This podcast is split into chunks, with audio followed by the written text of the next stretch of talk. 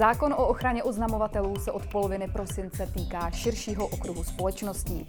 Někteří lidé z biznisu v zákoně ale vidí další administrativní zátěž. Jaký dopad má zatím v Česku nový zákon o whistleblowingu a zvládají firmy plnit jeho požadavky?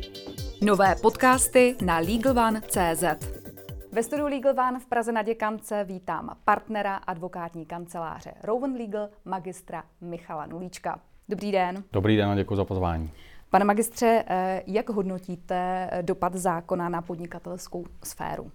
Tak eh, zaprvé je potřeba říct úplně nejobecněji, že ten dopad byl poměrně rychlý a poměrně plošný, protože vlastně ten zákon byl schválen eh, před prázdninami a vlastně pr- účinnost pro první vlnu společností nastala už 1. srpna. Takže vlastně určitá skupina společností se to musela přizpůsobit poměrně rychle.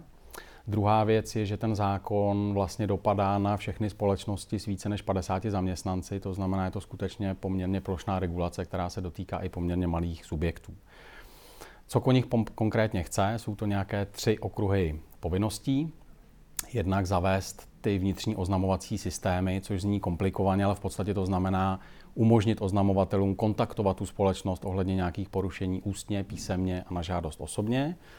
Druhá povinnost je určit někoho, kdo to bude mít celé na starosti, takzvanou příslušnou osobu, kdo bude komunikovat s tím oznamovatelem a řešit ta oznámení, prověřovat je a navrhovat nápravná opatření.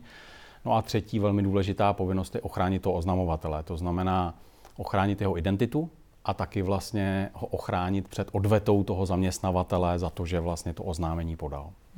A jaké jsou zatím zkušenosti po té půlroční účinnosti? Tak, eh, jak jsem zmínil, vlastně ta první vlna společností byla nebo měla ty povinnosti od 1. srpna, což byla vlastně doba prázdnin, takže nepřekvapivě v úvodu ten nástup byl, řekněme, pozvolný. Dneska už se dá říct, že asi ty společnosti, které v té první vlně byly dočené, což byly zejména ty větší a regulované subjekty, tak už se s tím nějakým způsobem vypořádali. Teď aktuálně eh, to řeší ty malé a střední společnosti, kterým ta, společ, kterým ta povinnost vznikla vlastně od poloviny prosince. Um, řekl bych, že konkrétně, uh, jak vlastně se ta společnost tím vypořádala, hodně záleží, nebo vůbec jakou zátěž to ní, pro ní představuje, hodně záleží na typu společnosti, jestli je velká, menší, je, je členem nějaké nadnárodní skupiny, uh, kde musí ten interní oznamovací systém třeba slaďovat i s nějakými, uh, s nějakými jinými, jinými subjekty v té skupině, jak už compliance řešila dneska, ale obecně se dá říct, že pro ty větší, regulované, s většími právními, compliance týmy, s poradci, to problém tolik si myslím není, byť to někdy může být relativně komplexní, komplexní um, projekt. U těch menších tam ty si myslím, že trošku naráží na to, že někdy možná nevidí smysl v té regulaci, nemají na to ty poradce, nemají na to ty finance, nemají na to ty zkušenosti, takže u těch je to trošku komplikovanější. Na druhou stranu si myslím, že dobrá zpráva je, že na trhu je spousta technických řešení, eh, dostupných řešení na klíč, které budou moct využít i ty, i ty menší společnosti. A setkali jste se už s nějakými problémy v souvislosti s tím novým zákonem? Tak eh, já bych řekl, eh, za prvé už teda v praxi řešíme konkrétní oznámení, který vlastně od čistě těch podle whistleblowingu, tuším, že řeší, jsme řešili do deseti za tu dobu, co ten zákon je účinný.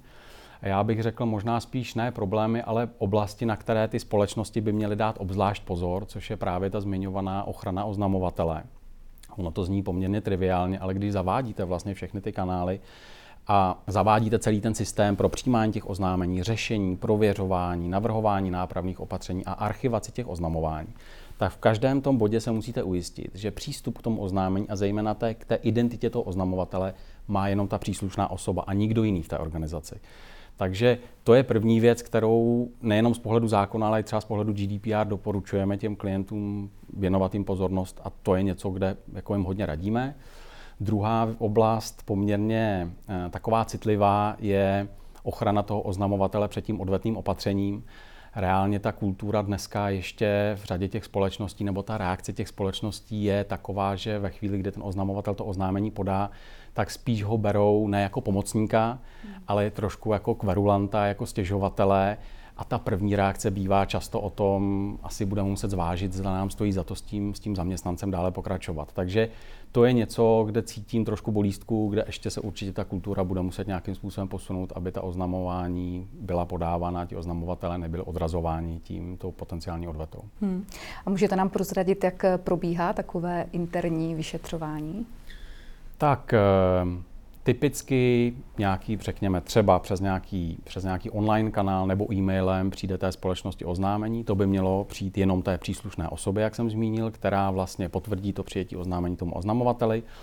A v první řadě začne to oznámení prověřovat po formální stránce. Kdo to podal, jestli to podala oprávněná osoba podle zákona, typicky zaměstnanec nebo někdo jiný, kdo pro tu společnost vykonává práci čeho se to týká, jestli se to skutečně týká těch závažných porušení, které má na mysli zákon, nebo jestli jsou to třeba nějaké drobné spory mezi zaměstnanci, které se pak budou řešit jinak a jak se to podalo. To znamená, jestli to přišlo tím kanálem, který ta společnost vlastně pro to oznamování otevřela. Pak, když všechno tohle je splněno, tak jsme v režimu zákona a pak se vlastně rozbíhá to samotné prověřování, což většinou se stává z toho, že se nějakým způsobem doplní vlastně informace o toho oznamovatele a důkazy revidují se smlouvy, interní dokumentace, někdy e-mailová komunikace v té společnosti.